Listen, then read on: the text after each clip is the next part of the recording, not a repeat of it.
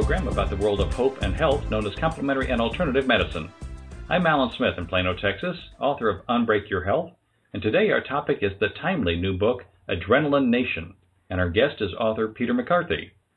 A 20 year military pilot, commander and trainer, and a former Southwest Airlines commercial pilot, Peter is also a nationally board certified traditional naturopath and CEO of Life Energy Holistic Partners, an integrative stress management and wellness consulting practice, and he is also chairman of the Texas Health Freedom Coalition. Peter, how are you doing today? Just great, Alan, and thanks for having me on the show today. Let's start off with the basic question What is stress? Well, you know, that's a question that I had to answer for myself at the very outset of the research that I did because it seems like there's as many definitions of stress as there are people. It's a lot like looking at the corner of a big painting when you hear one definition of stress and trying to determine what the rest of the painting looks like. So I went and did a lot of research both in the healthcare system as well as online, uh, primarily in the business community. And what I came up with is that stress can be said to be the any stimulus that activates the body's fight flight response, but also the results of that stimulus. And that's backed up by a lot of good scientific literature that I uh, looked through over the four years that uh, it took me to research and write the book. So there's my definition. Can you give us some of the components of stress according to your definition? Well, I have broken down the stress, the, the phenomenon that we know as chronic stress, into a six block qualitative model called the stress stack and it goes way beyond what the standard uh, definition is according to the conventional healthcare com- uh, community, because it includes a lot of things that we consider to be quote unquote normal.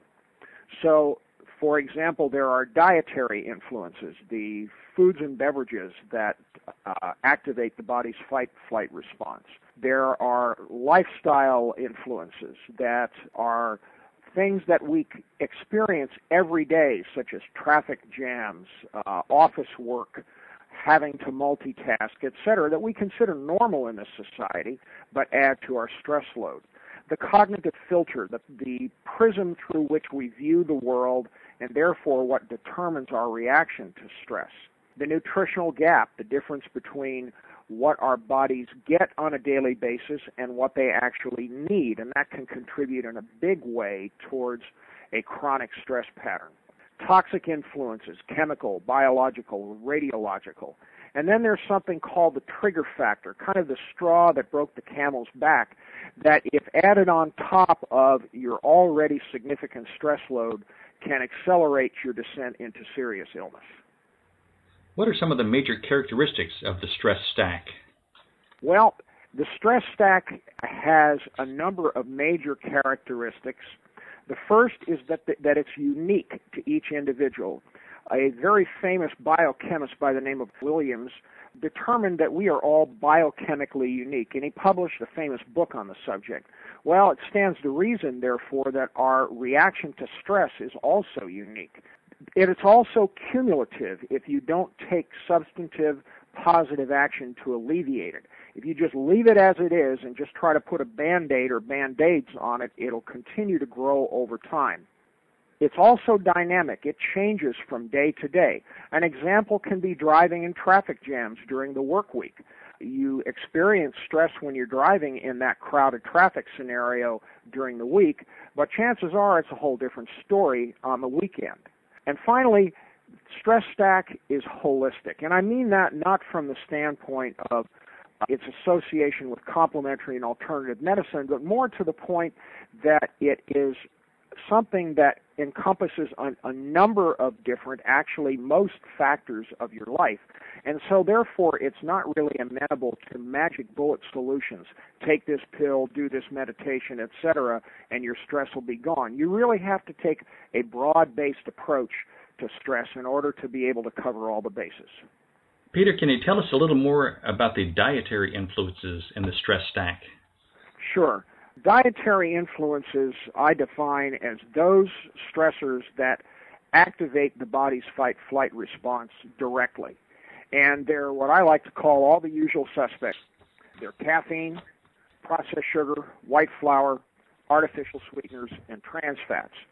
And while I recognize that the mechanism of action of each of those is somewhat different in the body, at the ultimate end, the other end, when they are actually ingested and now they're working their way in, in throughout our body, they do cause stress, each in their own way.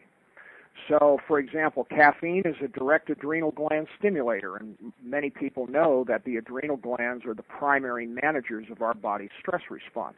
Likewise, processed sugar and white flour, which create huge swings in the blood glucose, the blood sugar, are require a considerable demand on the uh, adrenal glands in the in the form of secreting what they call glucocorticoid to process all of that uh, sugar in the body, and that's why you experience the sugar high followed by the sugar crash because they they move so fast into the bloodstream.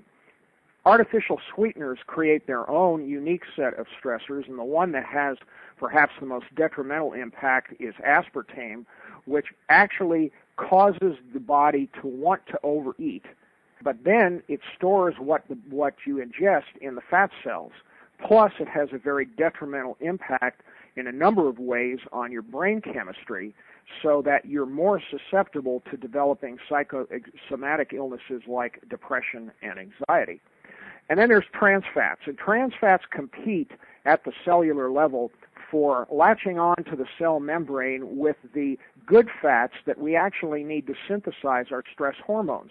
And unfortunately, trans fats will beat the good fats every time. So, in that respect, they deny the body the raw material that it needs to synthesize adequate amounts of stress hormones and cause stress. What about lifestyle choices? Are they part of the stress stack?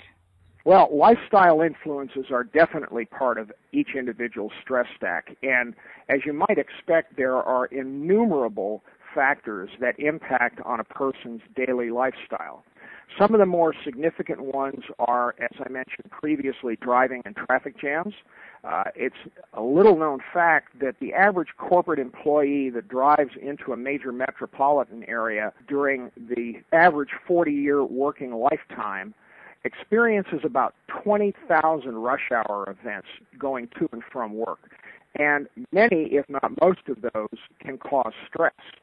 Sleep deprivation is another major factor that is really endemic in the society. You know, we've heard for years that we should get seven to eight hours of sleep at night, but now it's even more difficult to do that primarily because there are so many entertainment distractions that are available in the form of television, video games, computer that are available 24/7 at the touch of a, ma- of a mouse or a button.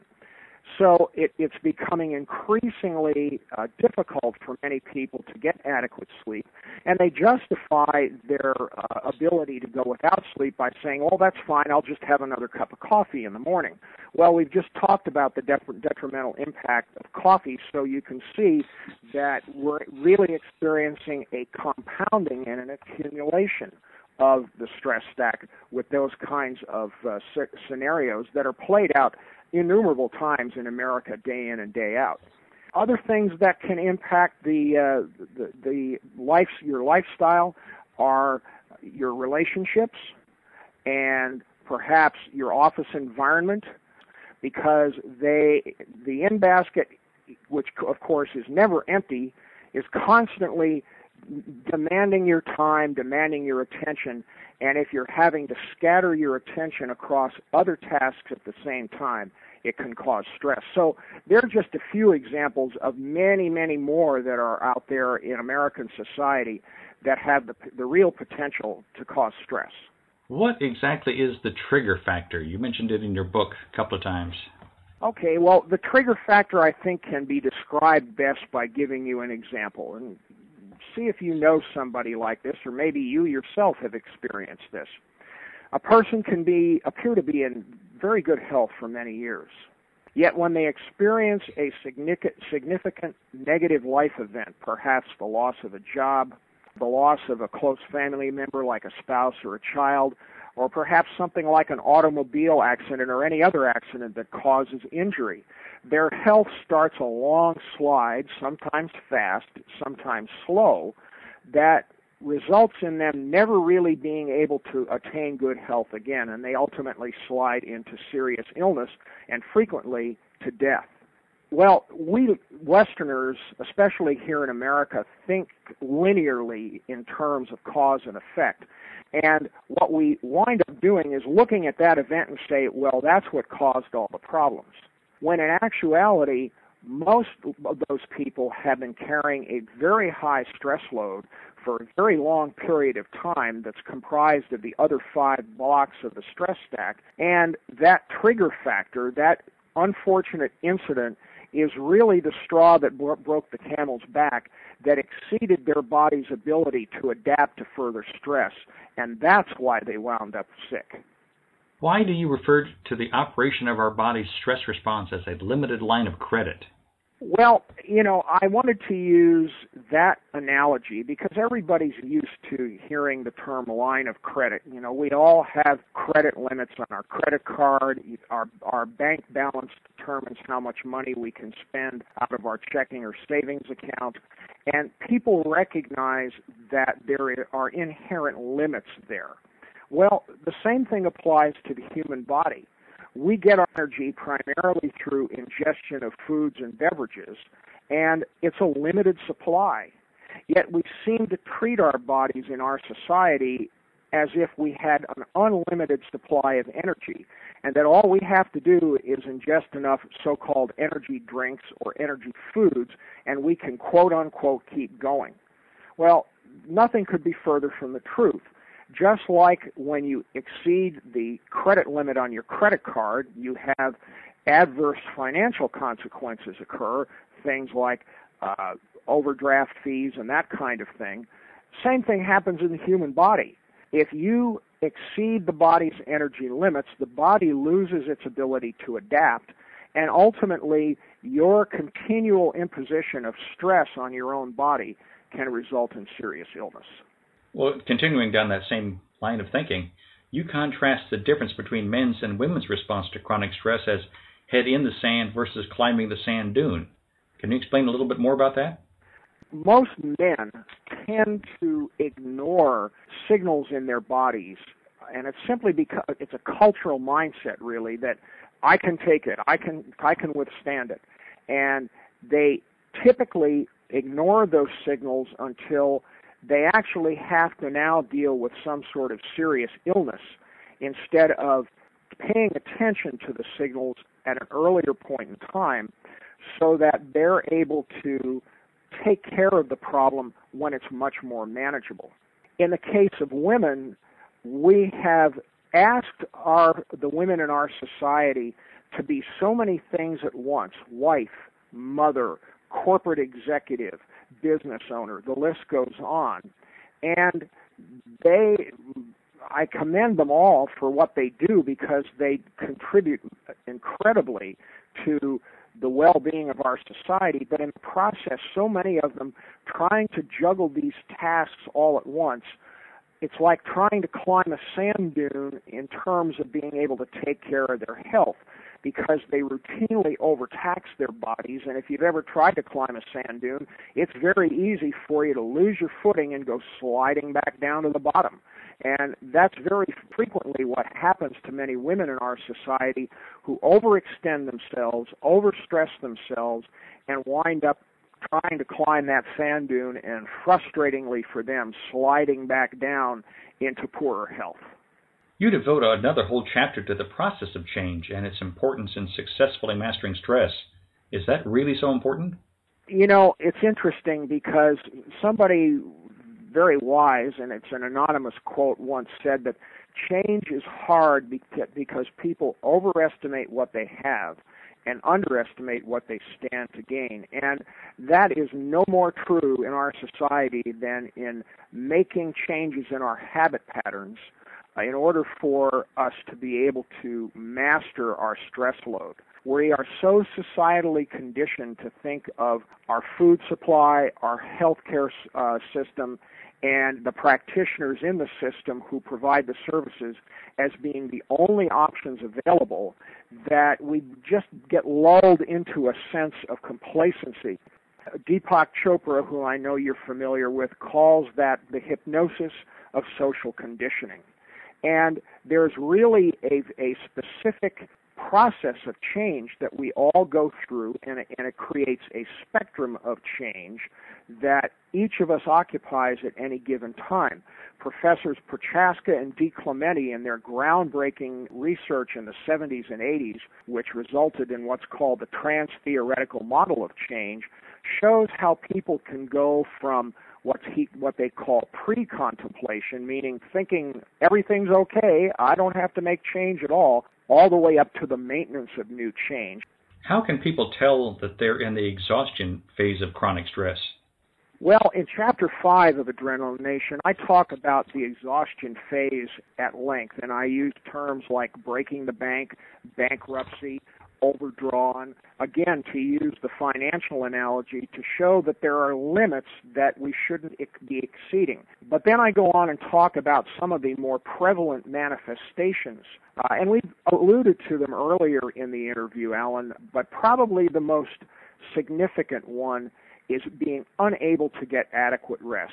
Typically speaking, people in the exhaustion phase of the stress response cannot stay asleep throughout the night. Now, there are other reasons why that happens. We obviously know that. For example, older men typically have to get up and use the restroom at least once a night, and that's accepted in our society. But I'm talking about only being able to stay asleep for two or three hours, waking up, go back to sleep, and now we're, we wake up again what happens is we don't get the benefit of the deeper stages of sleep that allow our bodies to rest and recuperate. And so we wake up feeling like we've never rested at all. So what happens? We grab for the usual suspects caffeine, processed sugar, white flour to get us going and keep us going through the day. The result of that is that you can now see the cycle starting to develop of insulin resistance, over demand on the adrenal glands, increasing obesity, and perhaps even the onset of adult onset diabetes. Peter, you devote a whole chapter to the connection among stress, ill health, and the healthcare crisis. Can you connect the dots for our listeners? You know, we Americans are very proud of the fact that we are the most productive workforce in the world, and we've been like that for many, many years. However, there are costs to that, and they accrue in terms of the losses that people experience in the business community due to stress. The American Institute of Stress has indicated that businesses lose over $300 billion a year in lost productivity, loss of valuable workers, absenteeism, and that absenteeism has a cost all in all its own. Between 75 and 90 percent of corporate employee visits to physicians, and between 70 and 90 percent of corporate employee visits are due to health concerns whose root cause is stress. And I talk about later in the book how that adds up to billions of dollars in healthcare costs that can be directly attributed to stress, not just in terms of the treatment, but also, uh, or in the uh, terms of the physician or hospital visits, but also in terms of the treatment. The number of prescription drugs that is prescribed to deal with stress related concerns is staggering. It's in the billions of drugs each year. Peter, obviously, stress is a fact for most of us on a daily basis, but is it worse during an election year? That's a good question. You know, I think it certainly adds an increment of stress, and that's part of our lifestyle. You know, we've been become used to the idea in our society that elections mean automatically mean contention. And so you see people, some of whom we each know, who get quite passionate about political issues and the upcoming election and it can be very stressful if you allow it to. But I also think that we tend to overemphasize the conflict and seem to bypass the cooperation. And until we can get a handle on that, yes, I would have to say elections will continue to be a, stress factor that we're all going to have to contend with.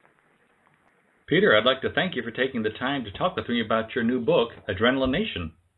Well, thank you, Alan. I do appreciate that. Anyone wanting to learn more should visit petermmccarthy.com or adrenaline-nation.com. You have been listening to the podcast edition of Unbreak Your Health, discovering the world of hope and health known as complementary and alternative medicine. I'll be back again soon with another edition, but to learn more about our guest today, please visit the podcast page at www.unbreakyourhealth.com. We'd love to hear from you about this program. Please send your questions and comments to info at unbreakyourhealth.com. This program is a joint production of Unbreak Your Health and Loving Healing Press. Thank you for listening. I'm Alan Smith, and I look forward to being with you again soon.